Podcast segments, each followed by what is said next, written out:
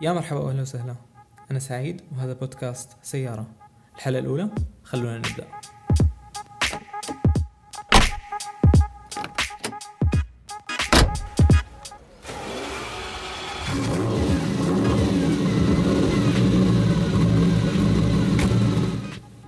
أهلا وسهلا مرة ثانية.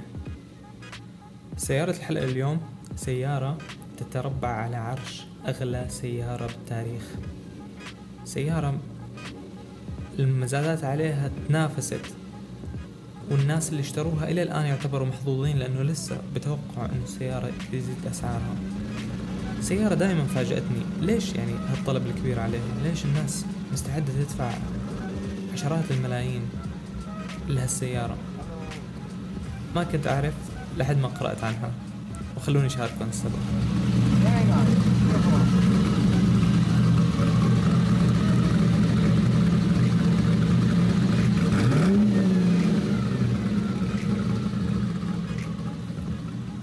بال 1960 كانت فيراري تقريبا هي المسيطرة على سباقات السيارات وكان عندهم سيارة جدا جبارة اسمها 250 SWB برلينيتا.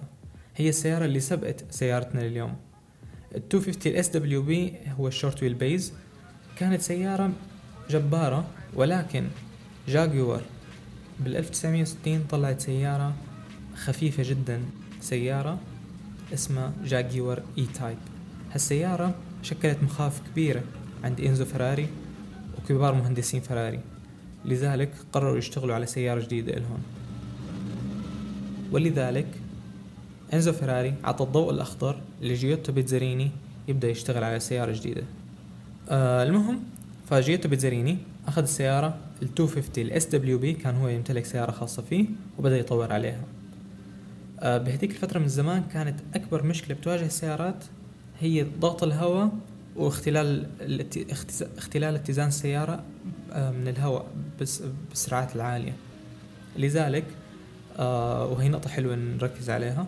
آه، جيوتو بيتزريني استخدم concept اسمه Kamm tail concept أو Kammback concept الفكرة منه هو هي عبارة عن theory نظرية أساسها عالم اسمه كام والفكرة إنه هو توصل إنه لو نحن قطعنا السيارة لو نحن خلينا خلفية السيارة حادة فحتكون آه، فحتكون النتيجة آه، drag أقل. يعني هواء آه، الهواء حيأثر بنسبة أقل على على توازن السيارة. ولذلك لو أنتم شفتوا صورة ال 250 ال GTO حتلاقوها من ورا كأنها مقصوصة هيك مستقيم يعني حادة من ورا ما لها أي تعرجات ما لها أي شيء. ومو بس ال 250 GTO كثير سيارات بهذيك الفترة. الشيلبي الدايتونا الفورد ال GT 40 وتقريبا يمكن الأستون مارتن DB 6 المهم كل هاي السيارات كانت نفس الفكرة لأنه بهذاك الزمان هذا كان الاعتقاد. طبعا بيتزريني ما كان لوحده عم يشتغل على السيارة بالعكس ساعدوه سائقين معروفين جدا. أمثال لورينزو بانديني أمثال جان كارلو باجيتي ستيرلينج موس. طبعا ستيرلينج موس من الناس اللي من السائقين اللي جدا معروفين ومن كثر ما عجب بالسيارة حتى طلب نسخة خاصة فيه. آه للأسف بيتزريني ما قدر يكمل السيارة. آه صارت حادثة معروفة بتاريخ فيراري اسمها palace revolution أو ذا جريت ووك أوت بنحكي عنها بعدين قصة حلوة. لكن خلاصتها إنه بيتزريني وكبار المؤس... آه فيراري تركوا الشركة وطلعوا. أو بالأحرى انطردوا. آه فإنزو فراري جاب مهندس تاني اسمه سكاجلياتي هو يكمل السيارة. وعلى فكرة حتى سكاجلياتي له تاريخ بعالم السيارات. بال 1962 وتحديدا February 24 فيراري أطلقت السيارة للإعلام أول مرة. أطلقتها مع تقريبا ست سيارات أو خمس سيارات. ولكن 250 GTO هي اللي لفتت الأنظار. اجى عليها بنفس اليوم طلبات جدا عالية. ولكن أكيد أنتم بتعرفوا سياسة إنزو فيراري وأفكاره الغريبة. فحدد إنه ممنوع السيارة تنباع إلا لأشخاص فيراري نفسها بتوافق عليهم أو تحديدا هو يوافق عليهم لذلك السيارة ما انباع منها كتير. ويمكن هذا السبب اللي خلى السيارة تعتبر بهذاك الزمان سيارة نادرة وإلى يومنا تعتبر سيارة نادرة. فعليا اللي تصنع من ال 250 GTO خلال سنتين كانوا فقط 36 سيارة. 33 سيارة من تقريبا series 1 اللي هي الفئة الأولى و... وثلاث سيارات من الفئة الثانية. طبعا في سيارات تعدلت بعدين لتصير من الفئة الثانية ولكن هذا الأساس. أتوقع أنكم عم تسألوا ليش ال 250 جي تي أو هي اللي لفتت الأنظار؟ ليش مو باقي السيارات؟ هل كانت كتير حلوة يعني؟ فعلا السيارة كانت جدا جميلة بس بالحقيقة مو هذا كان السبب. السيارة بال 1962 ومع ذلك حققت أرقام جدا جدا قوية. تخيلوا السيارة 12 سلندر 300 حصان. متخيلين؟ 300 حصان؟ ومو بس هيك 300 حصان محرك 3 لتر أمامي على وزن 1040 كيلو بس. متخيلين؟ يعني حتى أقل من طن ونص. سيارة جدا قوية. تسارع من صفر لمية ست ثواني وجزء واحد فقط. بنفس السنة السيارة شاركت بعدة بطولات. كانت أولها اللي هو 12 hours of Sebring آه سباق تحمل.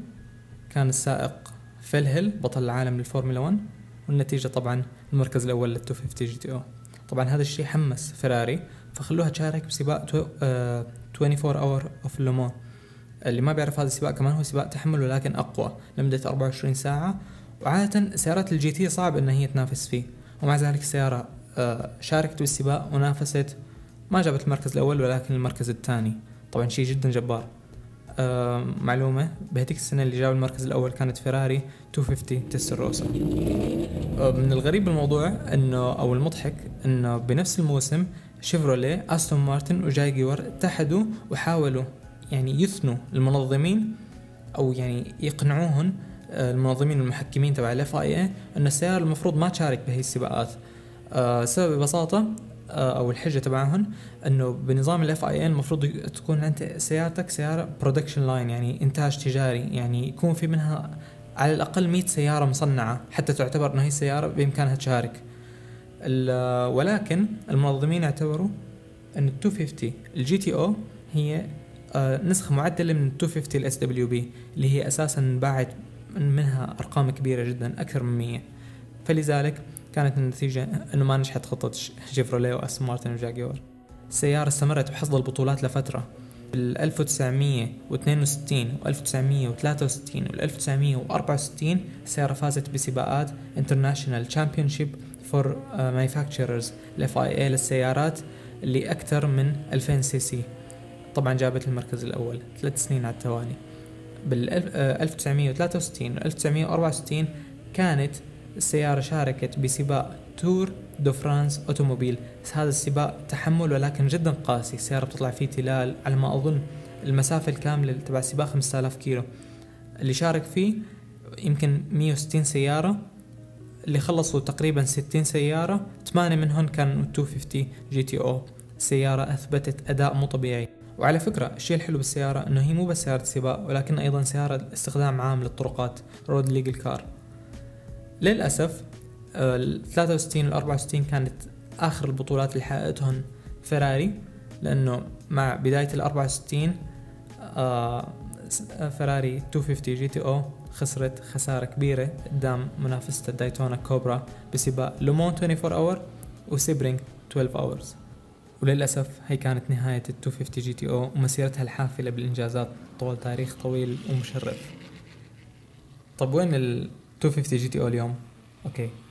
تخيلوا الشركة أنتجت 36 سيارة ولليوم 36 سيارة موجودين ولا سيارة مفقودة كلهم بحالة جيدة جدا وجود كونديشن بنفس الوقت كلهم تاريخهم مسجل وموضح مين الملاك تن يعني انتقلت ملكية هي السيارة لهذا الشخص وبعدين لهذا الشخص. كل شيء مدون وموثق عند فراري. بل هذا التاريخ يمكن بيكون أغلى من السيارة نفسها لو كان يعني تاريخ جيد. آه السيارة اليوم هي ملكة المزادات. بال 1962 كانت تنباع من الوكالة ب 18 ألف دولار 18500 وبعدين صارت مبيعاتها نزلت لل 4000 7000 6000 ولكن أول صدمة إلها كانت ب 1986 سيارة انباعت مليون دولار. وبعدين من هون بدأنا الملايين. بداية الألفية بعام 2000 باعت نسخة بسبعة سبعة مليون دولار. بعدين بال 2004 ب 10 مليون وهكذا. بال 2012 31 مليون. بال 2012 كمان سيارة ثانية 35 مليون. سيارة انباعت ب 50 مليون. وآخرها كانت نسخة كمان غير مؤكدة تماما ولكن إشاعات جدا قوية إنه بال 2019 سيارة انباعت بنسخة بنسخة ولكن بال 2019 سيارة انباعت بسعر 70 مليون دولار. متخيلين؟ 70 مليون دولار على السيارة؟ ولكن سيارة حملت تاريخ جدا قوي وجدا مشرف. أكيد مالكها سعيد ونتمنى له يكون سعيد فيها وإن شاء الله أنتم كمان كنتوا سعيدين بهذا البودكاست. أي شخص وصل لهالدقيقة شكرا كتير لك يعطيك ألف عافية. بتمنى تشاركوني تعليقاتكم وآرائكم. سلام.